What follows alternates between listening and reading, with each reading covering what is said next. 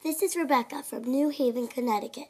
You are listening to WNHH Community Radio 103.5 FM.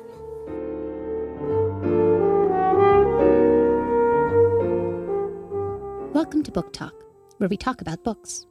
I'm Cyd Oppenheimer, and today we'll be talking about the new novel, Marlena, first with the author, Julie Buntin, and then with my guests, Sam Purdy and Jessica Sager.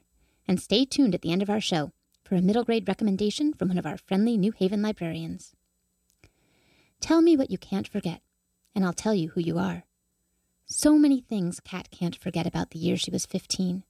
It was the year her father left her mother, the year they moved to a place that was rural and poor and shut down any dreams of something better, the year she stopped going to school and started having sex and learned to equate drinking with escape, the year she met Marlena, the year Marlena died.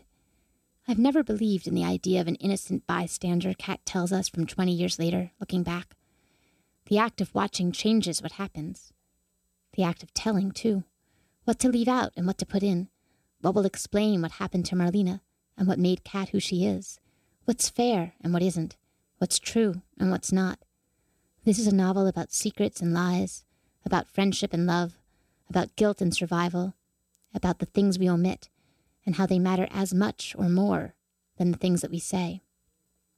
I had the opportunity to talk with author Julie Buntin last week, and I'd like to share that interview with you now.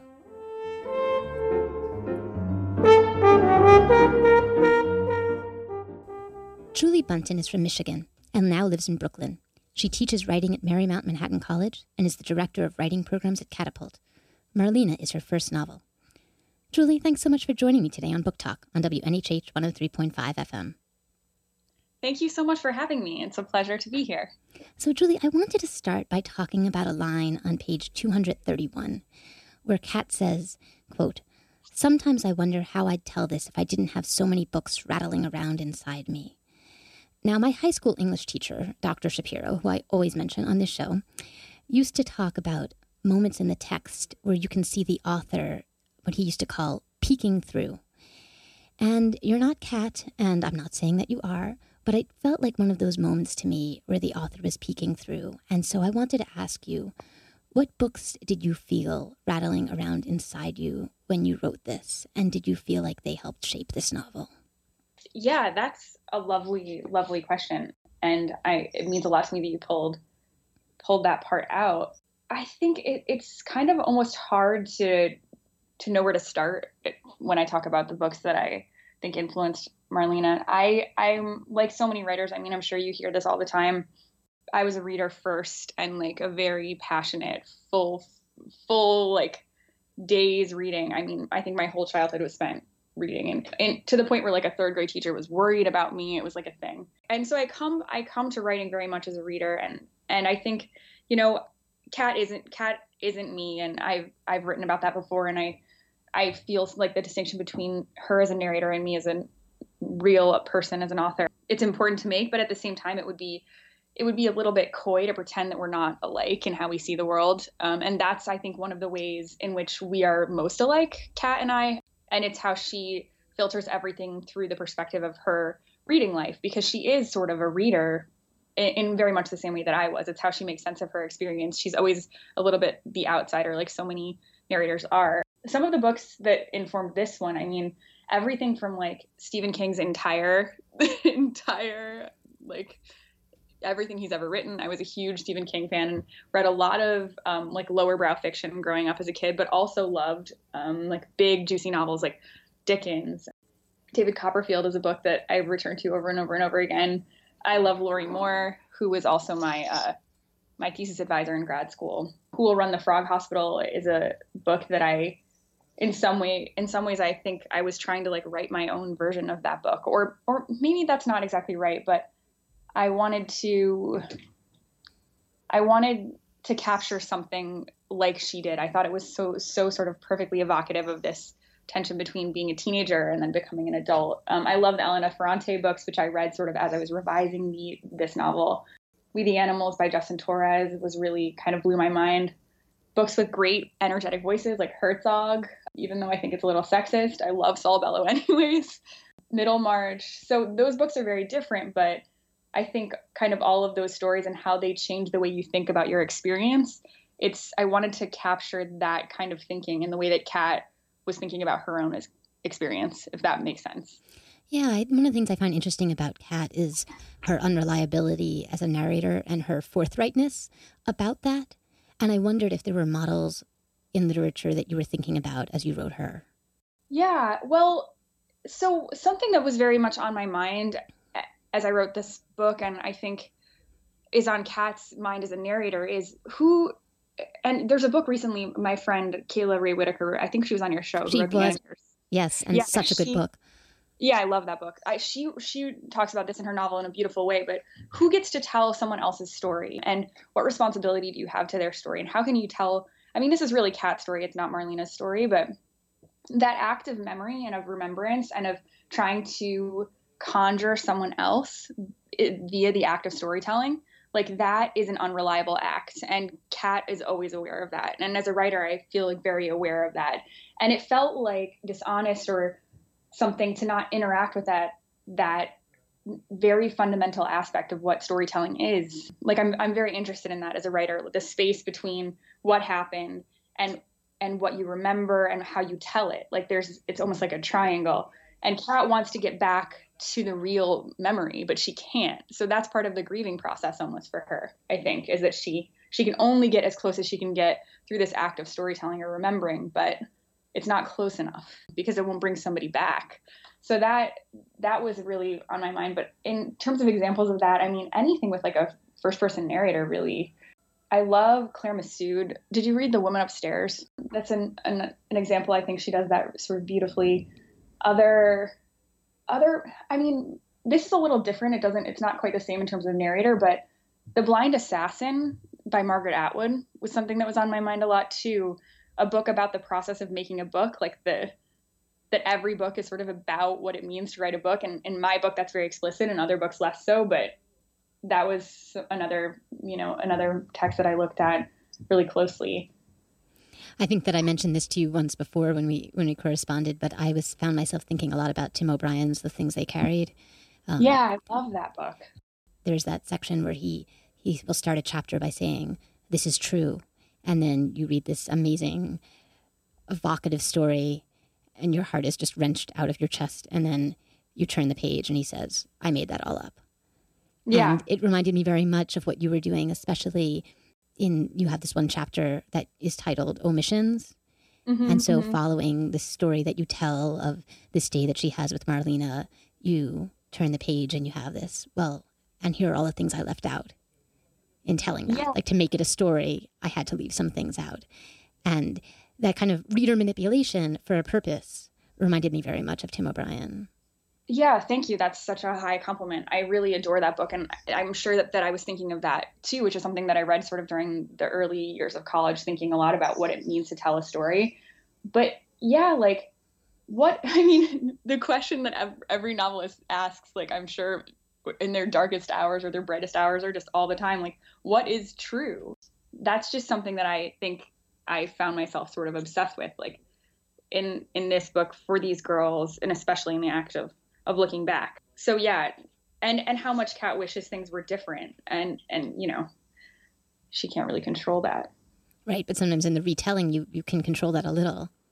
Right, you can control it in the retelling, and then it's true. Like that's an act that you have complete control over, and Kat's aware of that, right? Like everything she's giving you is what she decides to say or not say. So letting the reader in is almost like her.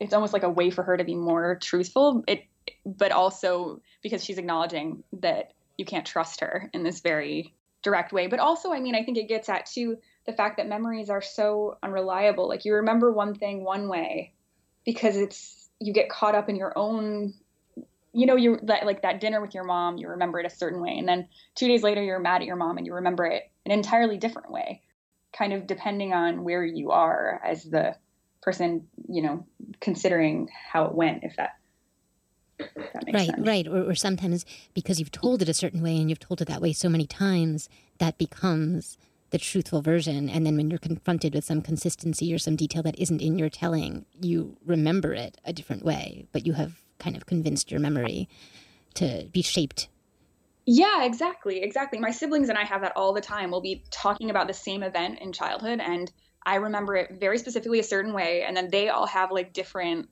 you know, their the details that they throw in. I'm like, "Wait a minute. What whose story it, it couldn't have been like that. Like winter, not summer." And so all of those things I think it's what makes for me all of the, all of those kinds of differences in how we tell stories and how we look at our own memories and interrogate our own past is it's just like the most fascinating thing about about writing to me. So you make this choice to tell us at the very beginning that marlena dies. Mm-hmm. I think it's on page six or page seven that we know that. Yeah. I guess I wanted you to talk a little bit about that choice to not leave us in suspense and to find out what happens to her, but to tell us right away. Yeah, I'm I'm grateful that you asked that. That you know, it's funny. I'm trying to keep myself as closed off as possible from uh, things like Goodreads and like just in general, just as a sort of protective mechanism. But it's something that I get mixed. People have strong feelings about. I think if you're looking for like a mystery or a thriller, though I think there are elements of the story that are a mystery in the sense that Kat's trying to figure something out.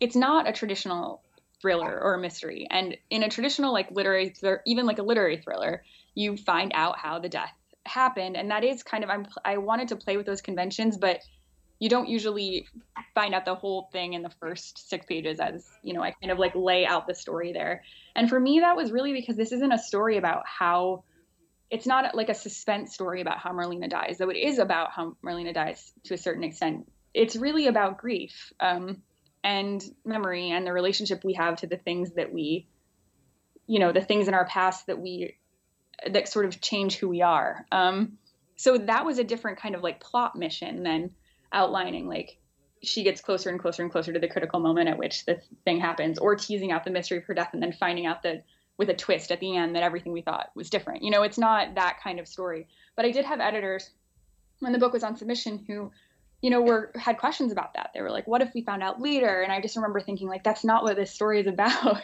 My editor who i wound up with was always a very like why would anyone even ask that question? Mm-hmm, but mm-hmm. you know what i mean? Or say suggest it as an alternative way. So I knew she was the right person for me. Did it always start that way? It always started that way. The beginning and the ending were always always as they are, essentially. I'm so much more interested in the in like the emotional journey than I am in some of those other more like suspense structures or just the grieving process, I think. And I think too, like one thing that was a key to figuring out how the book was going to be structured was thinking about Kat's drinking in relationship to that that year as this problem in her in her present life that she doesn't know how to untangle or like solve that is so rooted in that time. It's when she first started. It's like when everything sort of changed and she kind of isn't aware of that until she's processed this whole this whole story again. And and was it always this back and forth between the present day and that year when she's 15 yeah. I wanted the past, the the story in the past, the girls. I mean, that's really the vividness and like aliveness, sort of intensity of that year, and I wanted that to be, you know, the real like alive part of the book, if that makes sense, and Kat's present to be dull or something in comparison. But I, I had to think a lot about how to structure those moments, and it's really just a very short period of time that the narrative present takes place in. It's like two days or something. I wrote, I'm like, right. how long is it? I can't remember. Um, I think it's about two days, and that was important to me too. Just how big the past can be, even as you go about your life. You know, in your early 30s, like completely separate from that world that you once, you know, was everything to you, and yet still defines you or determines your choices on some level, sort of all the time when you when you did the actual writing did you write it in like a, a, linear way or did you write the michigan sections the sections of in the past in one chunk and the sections in the present in another and interweave them i'm always really curious about writers process especially when you have a book that has this kind of complicated narrative structure the way yours does yeah i i wrote the michigan sections so i i did something a little bit dramatic with this book and then I basically like rewrote it after I after I sold it. So I I wasn't something that I was expecting to do or that I was asked to do. It was just this weird thing where I was looking at the book and thinking about the question of why Kat was going back to this moment now. And I I knew that there was an answer there in her character in the narrative present, which was really not even broken out into sections at that point, was just sort of touched upon. And I knew that there was something there. And the more that I wrote her in in her sort her sort of now, the more that I I I realized that that was like the key to the book in a sense, and it was really about her relationship to alcohol. And so that kind of like from that point on, the whole book sort of fell into place for me. But writing that was like a, a one of the most intense writing experiences of my life. Like I was writing in the morning from like six to nine, going to work, coming home, eating dinner, writing eh, again until I went to bed, and then writing for like eight hours on the weekends until I wrote out that whole section. And a lot of that wound up getting cut. But I did kind of work that into the original story and then cut a ton of that too. So the book became smaller and then the narrative present became a bigger part of the story at the same time. And this all happened after I sold it. My editor was like, You just turned in a different book than the book that I bought. and, was, and was she like, and I like it?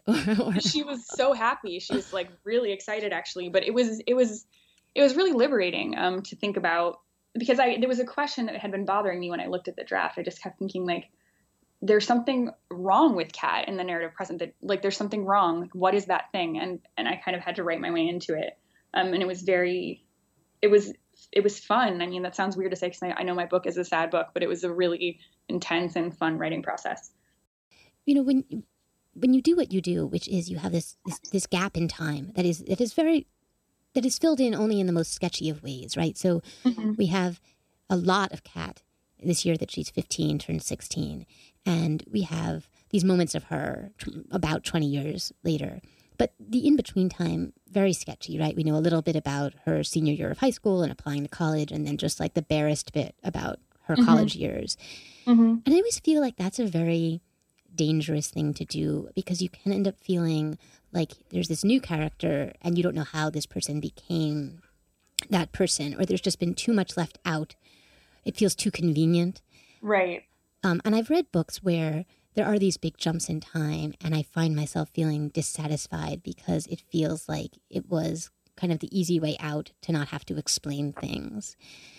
I didn't feel like that here, but I wonder if you thought about that and if you worried about that and your choice to leave out so many of those details of the intervening years. Yeah, that's a great that's a great question. I I did and didn't. I definitely know what you mean. I've I've experienced that too in in novels that I've read over over the years, but I think that just thinking like not to get super technical, but thinking about what if you think of it as almost two stories like layered on top of each other. I wanted the the Kat story and the narrative present to feel like a full story, but it's just a shorter story in a lot of ways. Like mm-hmm. it's it's two days. It's really about it's and again, it's really I think about her this person coming back into her life that's completely unexpected that kind of kickstarts this um, this memory, basically this long extended memory that it is what the majority of the book is. So it do, it wouldn't have made sense in that story to have like a ton of back information about like how did Kat meet her husband? How did she do this? What is you know what I mean? Because it's yeah. just the story of those two days. It's the story of Sal. It's a story of Kat being her drinking being right on the edge of something that's threatening to swallow her whole. Mm-hmm, yeah. Question whether or not she's able to pull herself back from that. But I didn't want to go through like, here's a history of Kat's drinking in her 20s. I touch on it a little bit, but that would have been like, I think it would have been like if you read a short story and you're like, why is this, like, why are we getting like all of this? Like, what, what was really important to me was kind of giving this like glimpse into her day to day life, the texture of it, and and making room for this kind of expansive experience that's driving her kind of even if she wasn't aware of it in other moments of her life but she is aware of now because of sal and because she's thinking about it suddenly in this new way. Yeah and that makes a lot of sense to me. You know there's a there's a number of points in the book where kat seems to be addressing her remarks to us as the reader but there are two points towards the end where that shifts and she mm-hmm. turns and she speaks directly to Marlena. Mm-hmm. So I wondered if you could also talk a little bit about your choice to do that. And again, if that just sort of came to you in the writing or that that was a really deliberate, thought out choice in the revision process. And yeah. Yeah. Yeah. Uh, yeah. I love these questions. They're, they're so interesting. It, It because it really was- struck. It was a really striking moment to me. Like it was a real.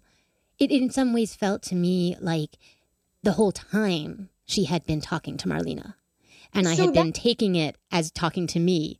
But all of a sudden, I realized that was not what she was doing, and it Yeah. changed the way I read everything that came before in, in a certain kind of way.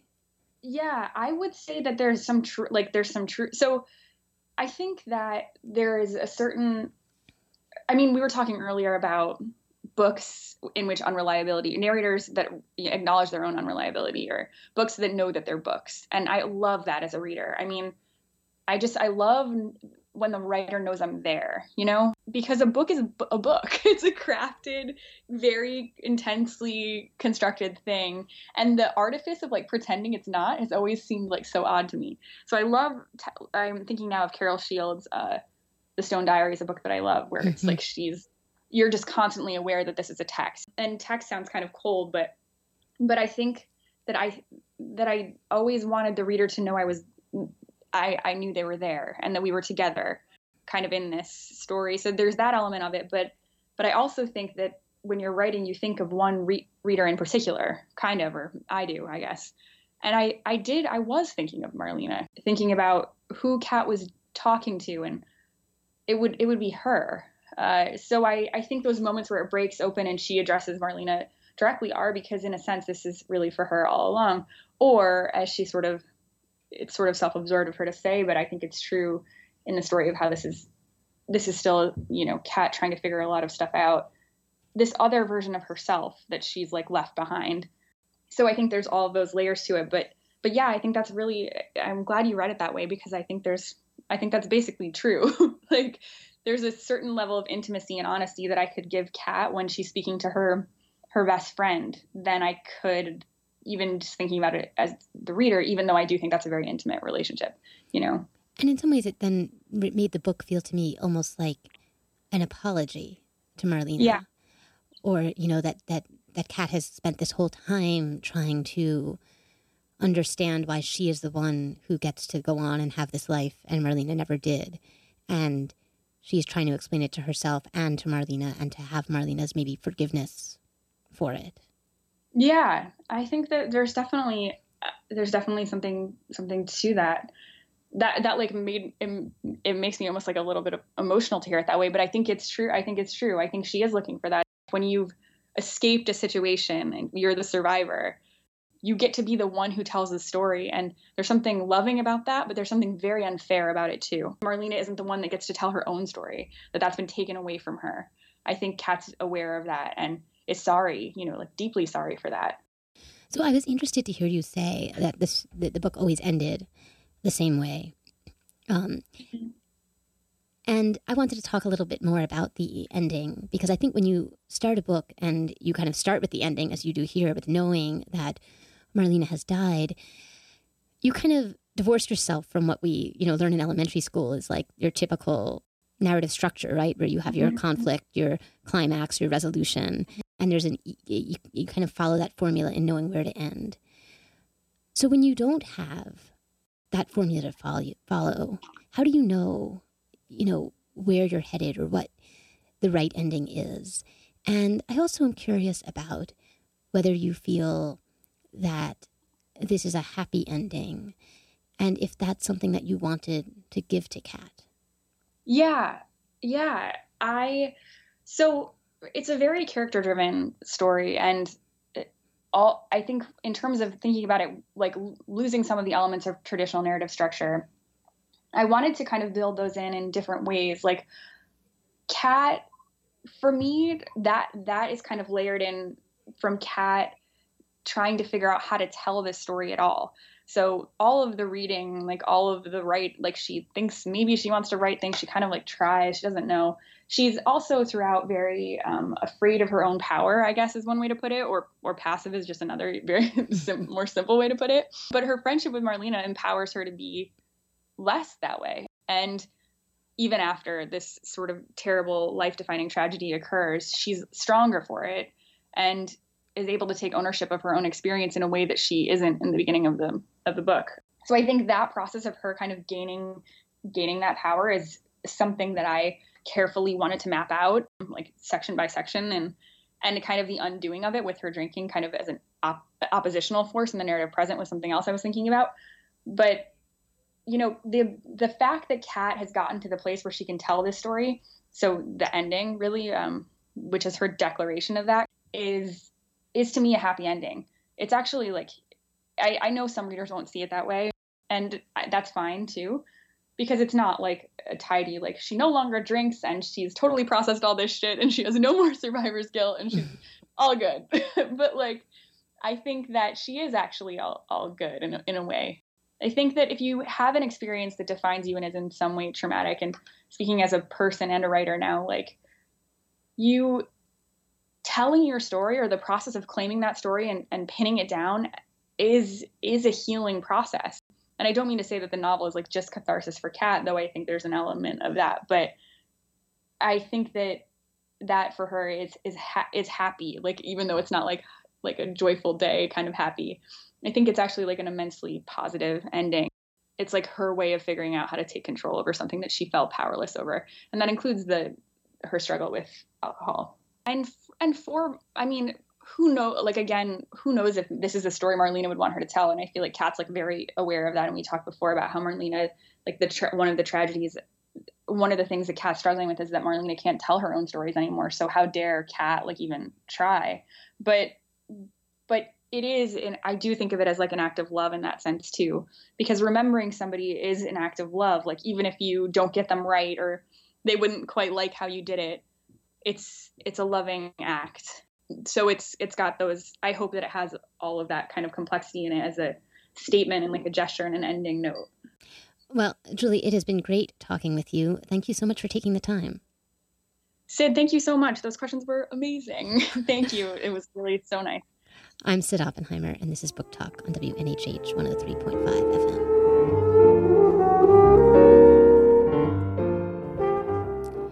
to take a moment to introduce my guests. Sam Purdy, and Jessica Sager.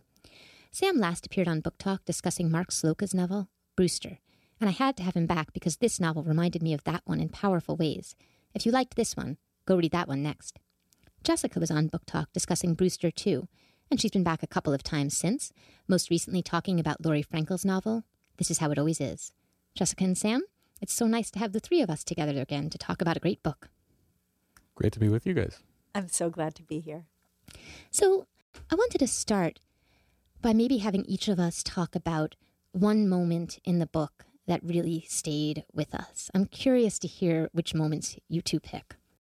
I'll, I'll jump into one that wasn't so much of a plot moment, though there are plenty of those, but was more of a sort of character and reflective moment. And I think it came up in the interview you just uh, did with Julie, which was towards the end, one of those moments when Kat turns to, to Marlena, it sounds like, and says, you know, actually, adulthood really isn't so bad. It's actually even better than we thought.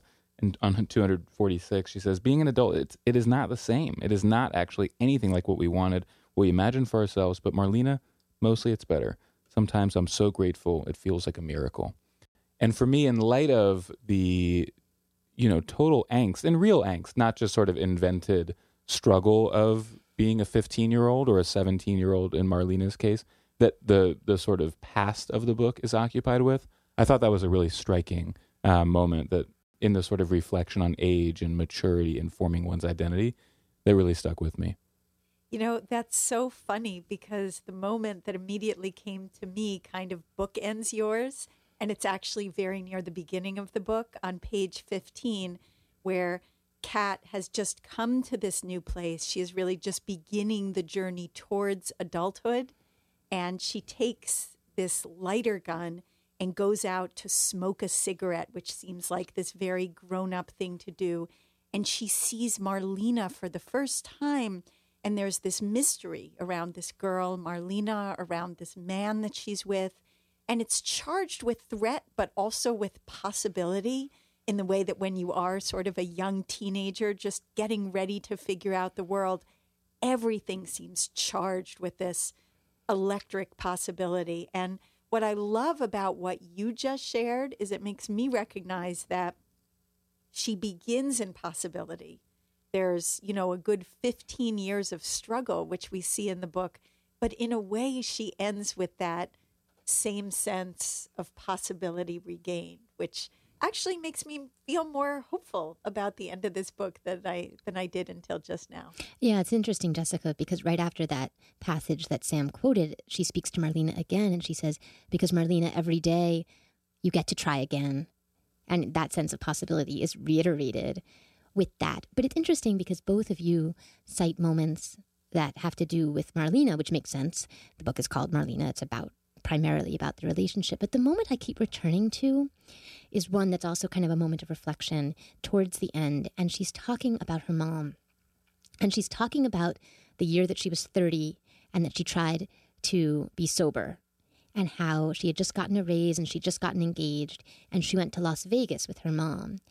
And her mom every night would say, Oh, come on, just have a drink with me.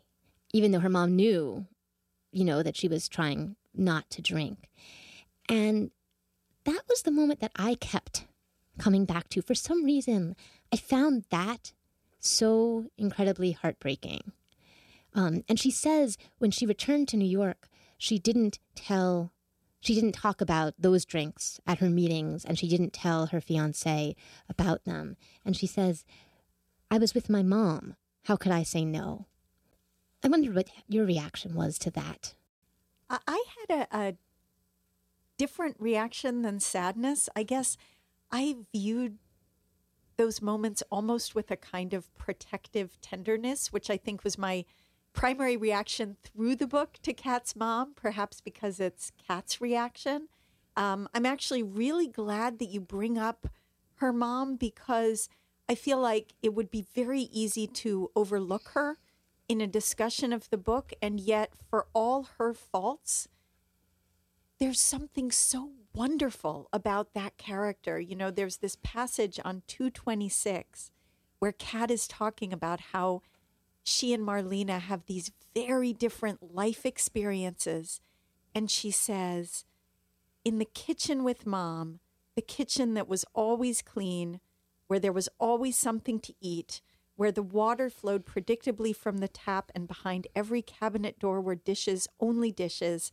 I saw how wrong I was to feel like Marlena and I had so much in common, and how lucky, because here was the difference that mattered. My skinny mom, with her Chardonnay smell, right? Of course, her mom's an alcoholic, and her forgetting to unplug the flat iron, with her corny jokes and her cleaning gloves, my mom who refused to stop loving me, who made dumb mistakes and drank too much and was my twin in laughter, my mom who would never, ever leave.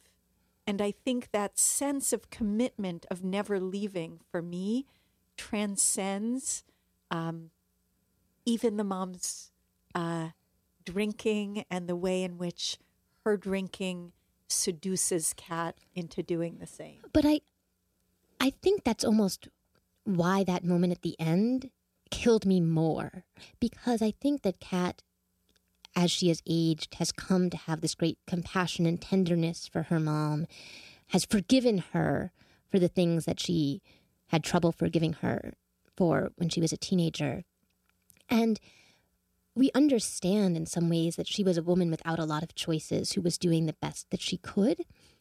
But when she's in Las Vegas and she's remarried and her life is pretty good, it seems so gratuitous to kind of hold Kat back from trying to be better. And I felt like the compassion that Kat gives her mom is almost a way that she it's it's the thing that she does throughout the novel where she keeps saying Marlena had it so much worse.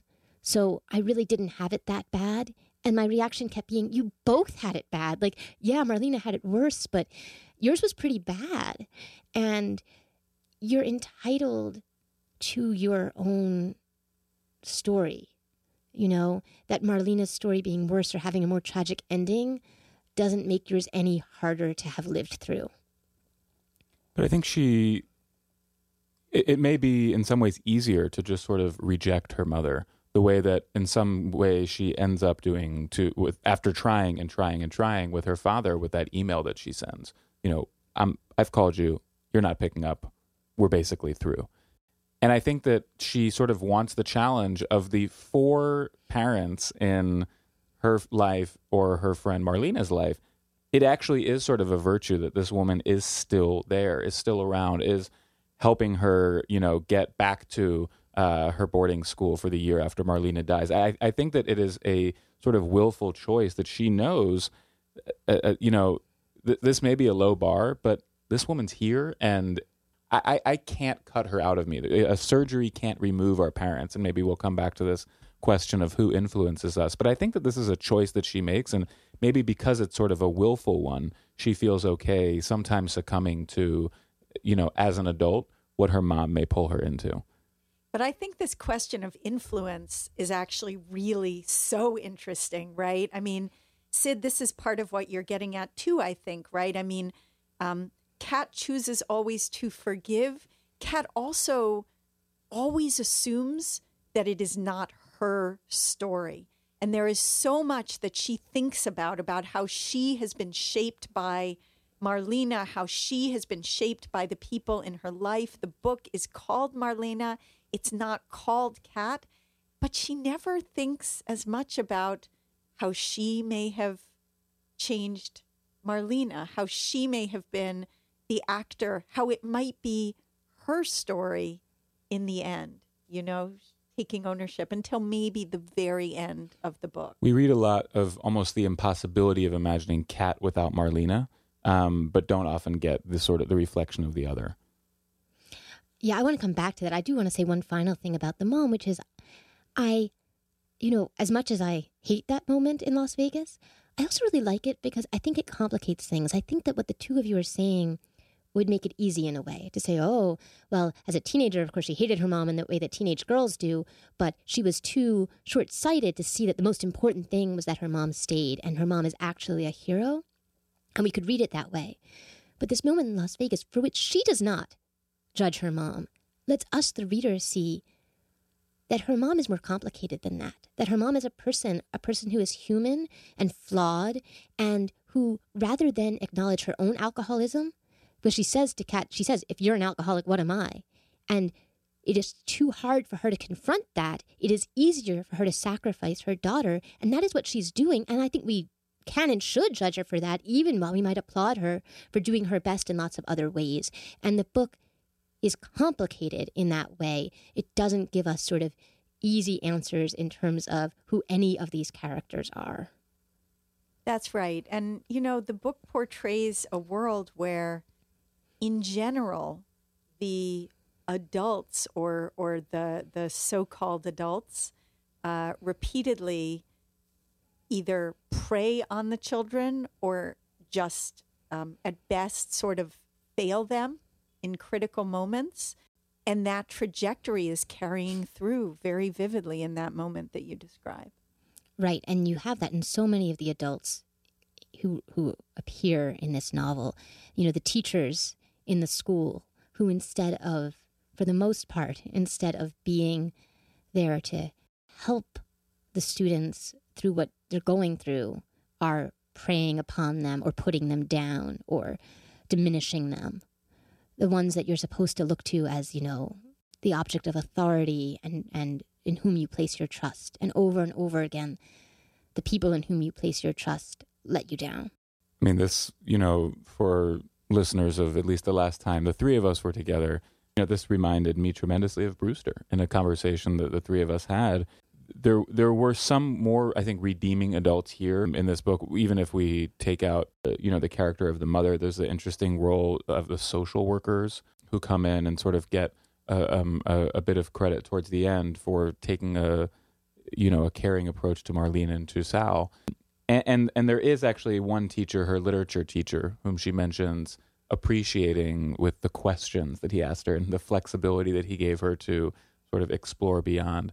Um, but I was really struck by the the experience with Mr. Ratner and actually the connection that the first reaction that Kat has to finding out that Mr. Ratner is her teacher is that this is the teacher that Marlena so despised for his preying on her uh, in past years. And actually, that for Kat, it almost seems like there's a sense of perhaps excitement that there's a connection between her and Marlena for having shared in the same adult, either wronging them or, in the case of Kat, sort of potentially wronging her now that she was in his classroom. So even the sort of shared victimization by adults is a sense of connection for for the youth in the book.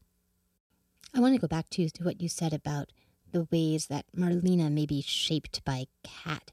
I think that there is a hint of Kat's acknowledgement of that in that moment when she says, I've never believed in the idea of an innocent bystander.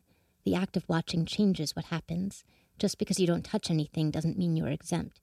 You might be tempted to forgive me for being just 15, in over my head for not knowing what to do, for not understanding. Yet the way even the tiniest choices domino until you're irretrievably grown up, the person you were always going to be, or in Marlena's case, the person you'll never have to be. The world doesn't care that you're just a girl. Let the record show that I was smarter than I looked. And anyway, I touched. And so she is conscious that her actions, or sometimes her lack of actions, her passivity, were formative. I think that she has trouble she has trouble formulating that because it is so tied into her guilt.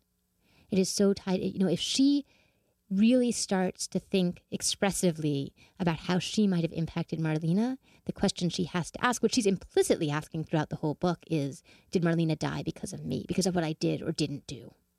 As simple as, Did she die because I didn't wait outside of the pie shop mm-hmm. the way I said I was going to because I got lost in my book and I didn't wasn't standing outside and so she went wherever she was going to go? Right, right.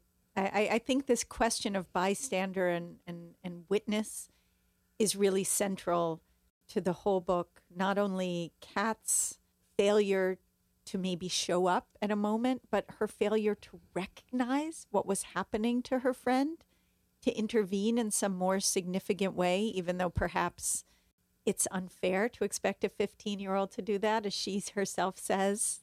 She's not off the hook. But then there are so many other bystanders as well, right? From, the whole crew of friends. Yeah. Jimmy. Jimmy. Jimmy. I mean, let's talk about Jimmy. So, Jimmy is Kat's brother, her older brother, who has postponed his college scholarship to move with his mother and his sister to this godforsaken town in northern Michigan. And he gets a job in a plastics factory. And one of my favorite lines of the whole book is where he says, It's like a Huxley novel. And she says, It was not like a Huxley novel. It was like working in a plastics factory, which I just thought like that. There's Kat right there on the page. Um, and he ends up falling for Marlena and becoming involved with her. And Kat is very threatened by that because she wants to be Marlena's person, um, not in a sexual way, but in a kind of, you know, the primary friend way, wants to be at the center of her life. And you know, Jimmy is, is, is, you know, Marlena is using drugs throughout the whole time that Kat knows her. The drug use worsens, may or may not be connected with her ultimate death, which was ruled an accident. She tripped and and fell into a river and hit her head and drowned. Um, but that may be because she was high. But, you know, Jimmy knows about that as much as Kat does. Um, and it's not clear what Jimmy knows about some of the other things, like the fact that she kind of, ex- that Marlena exchanged sexual favors in return for drugs from her dealer, you know, that her father was involved in cooking meth, uh, these kinds of things. And Jimmy doesn't do anything. And I think it's interesting that Kat, uh, Kat doesn't judge him. At least I didn't feel like she did. I don't know if you you thought that there were moments of judgment there. I felt that she came around to accepting his their their their relationship, especially towards the time after the police uh, discovered uh, Marlena's dad's you know meth rail car and and took Sal away. I think that you know there was sort of this familial feeling that came about when Marlena was living with them. Though then they also shared in the feeling of you know alienation from Marlena when she sort of retreated back to the barn, feeling enough of this. So I I, I, think that you know there was to me some sense of Kat feeling coming back in some similar way to what she did with her mom to the sense of Jimmy's here. Jimmy's still with us. Jimmy's helping pay the rent. you know, Jimmy begrudgingly drives me to school when, you know, she doesn't want to be going either and she walks him she he walks her in and, and makes sure makes sure that she goes. I think that there's a sense of, you know, he hasn't left either. And even if he's sometimes derided for that, like you're supposed to be in college now, I think that her sort of faith that he is there begins to allow for some acceptance of the relationship that he's forming and and there isn't a sense of blame that she wouldn't ever see him as closer to Marlena than she was and therefore more blameworthy in her demise. You know, it's funny. I've been thinking about Jimmy and Sal as kind of mirror images of each other, Sal being Marlena's younger brother. But it suddenly occurred to me that in some ways, Marlena and Jimmy are the mirror images of each other because they're both the older sibling who is in some ways taking care of the younger sibling because the parent is not really able to do that. Both the parent who's left and the parent who's there are not really capable of it. And they both fail. And the younger sibling, because Sal does appear at the end of the book, or throughout, you know, he, he appears in the in the current day part of the book, and there's no no judgment or blame or, or real anger there. From Sal. Right. There's no from from and and and similarly from Kat. You know that mm-hmm. in terms of how they're looking at this older sibling, this older caretaker sibling, there is only kind of a sadness and forgiveness. Except there's one moment when when Kat has this idea, this terrible idea to have a party at the house where her mother cleans, mm-hmm. right? And Jimmy, instead of stopping her, comes along and comes along to be with Marlena but Kat says something like, he wasn't coming to protect me. And you can feel the hurt coming off the page that Jimmy is failing her in that moment. She actually sees how his desire to find his own sort of escape in being with Marlena is is leading him to fail her in the same way maybe that Marlena's desire to escape into, you know, into her pills is leading her to fail Sal. Mm. Yeah, I mean, I think that there are moments in the time period when she is 15 before Marlena dies, when there is anger at Jimmy. But looking back at it, as there's anger towards her mother uh, in those in, in those teenage years, but looking back, she seems to have an enormous forgiveness for him. Even while, you know, we as the reader can have some detachment to say, he did fail her there. He, you know, and, and maybe we can forgive him for it because he was 19 and he, you know, and what, who was, who was taking care of him? You know, he still needed someone to take care of him and no one was doing that. And yet recognizing that, like, that was still not a good choice that he made. There's also a moment when, when Kat says, of Marlena that Marlena always says she loves Sal more than she even loves herself, but she doesn't always act that way. And she doesn't, you know, she she often leaves Sal in very vulnerable positions so that she herself can escape, whether it's through drugs or through sex or through her time with her friends. And so again, I see Marlena and Jimmy as sort of mirror images in the ways that they can sometimes be selfish, and their professed desire to be the caretakers of others is not always followed through upon.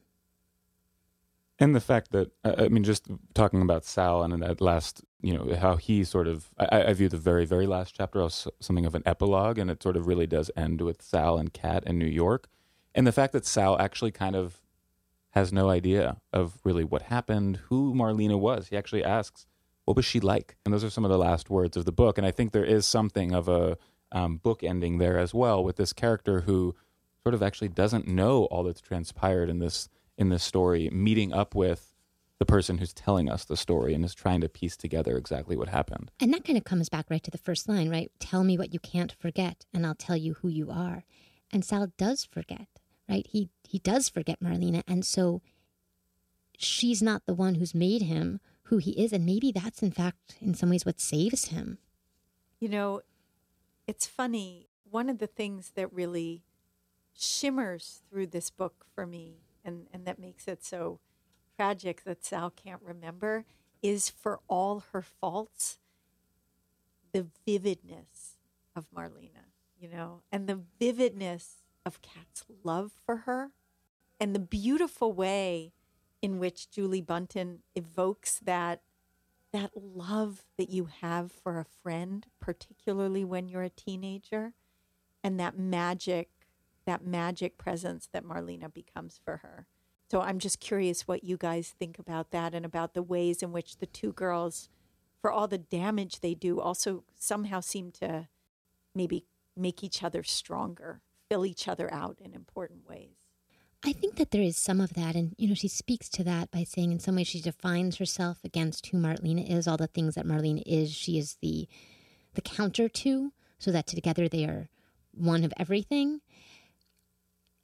But to me, what was almost more interesting, and which I think she's reflecting on, is that although there's some truth to that, it is also the way that people in our past become almost fictional characters in our present, especially when we are not connected to them anymore, whether because they've died or because we've just lost touch. But there are certain memories that we burnish and we return to again and again, and those become who that person is, and it's all about who they were to us. And if if it is not, if the person hasn't died, and then you reconnect with them 15 years later, you suddenly don't know if they've just changed or if they never were the person that you knew, but they have come to take on this mythology in your head and and that, that that's the only truth.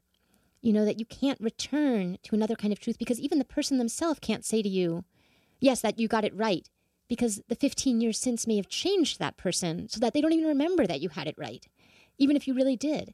And i think that she is grappling with that sense of because she can't encounter Marlena these 20 years hence and have Marlena respond to her, it makes it even harder because she she doesn't want to make it all about herself. Like she wants this to be an homage to Marlena, but in some ways all the people in our lives are only kind of characters of our own making.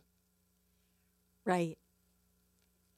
This is why I love so much that that Julie Buntin chose to create the story arc in the way that she did, so that she could actually reflect on these things somewhat explicitly, but n- nowhere near heavy handedly.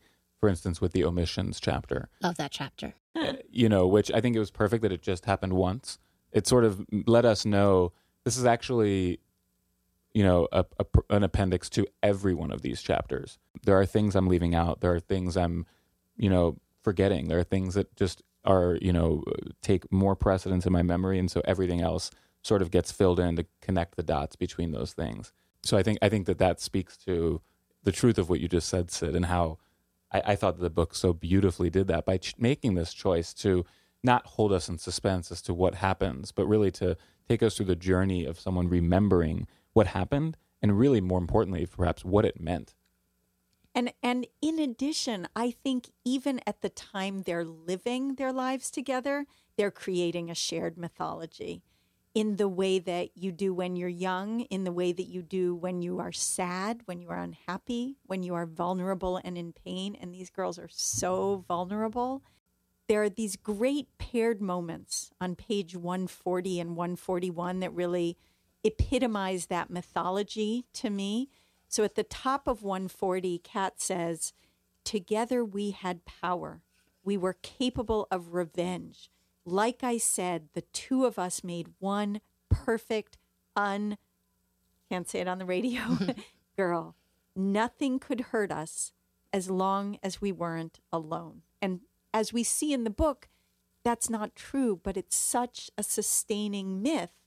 And it's a myth they create together that gives them such comfort. So on page 141, Marlena asks Kat to tell her a story, and she says, Tell me a story about us and make it good. Give us knives or something.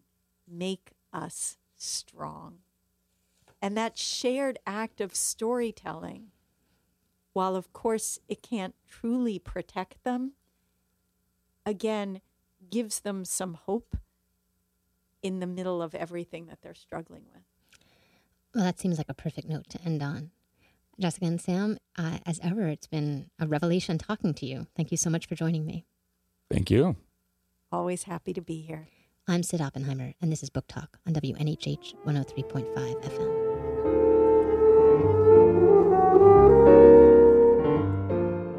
Next up, New Haven librarian Sunny Carrito recommends the book Goldie Vance by Hope Larson, illustrated by Brittany Williams. Hi, I'm Sunny Carrito a children's librarian at the New Haven Free Public Library. I'm here to recommend and review the children's graphic novel Goldie Vance, Volume 1, written by Hope Larson and drawn by Brittany Williams. Escape chilly Connecticut for sunny Florida. Lose yourself in the ultra bright gold and coral and turquoise of a 1950s resort town. If you were to casually flip through Volume 1 of Goldie Vance, you could easily mistake it for a teeny bopper comic like the old Archie series, with its old fashioned clothing styles and hair flips.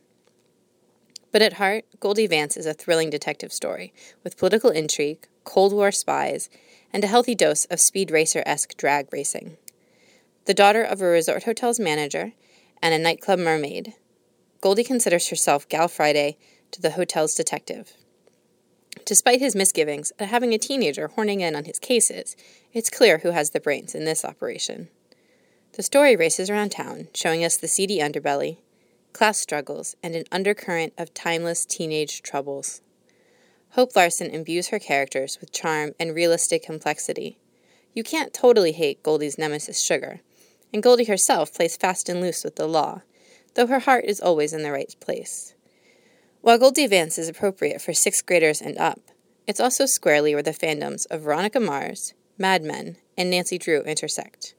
A modern sensibility runs through their period trappings. The multicultural cast and Goldie's sweet infatuation with a cool record store clerk chick make it part of the vanguard of diverse books for kids.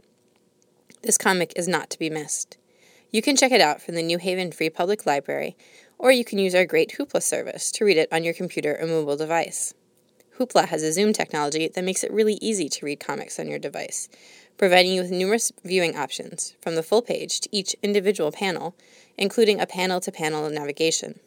However, you find her, I know when you do, you'll love Goldie Vance. Thanks, Sunny.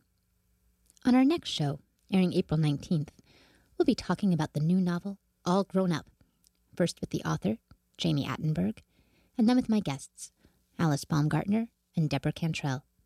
This book just hit the national bestseller lists, so you know this is an episode you won't want to miss. Get the book from your public library or your local independent bookstore today, and make sure to tune in. As ever, you can share your thoughts about this episode of Book Talk or any other on Facebook or Twitter, or email me directly at booktalkwnhh at gmail.com. You can listen to old episodes or see what's coming up on our website, booktalkradio.net. Until next time, happy reading. Thank you.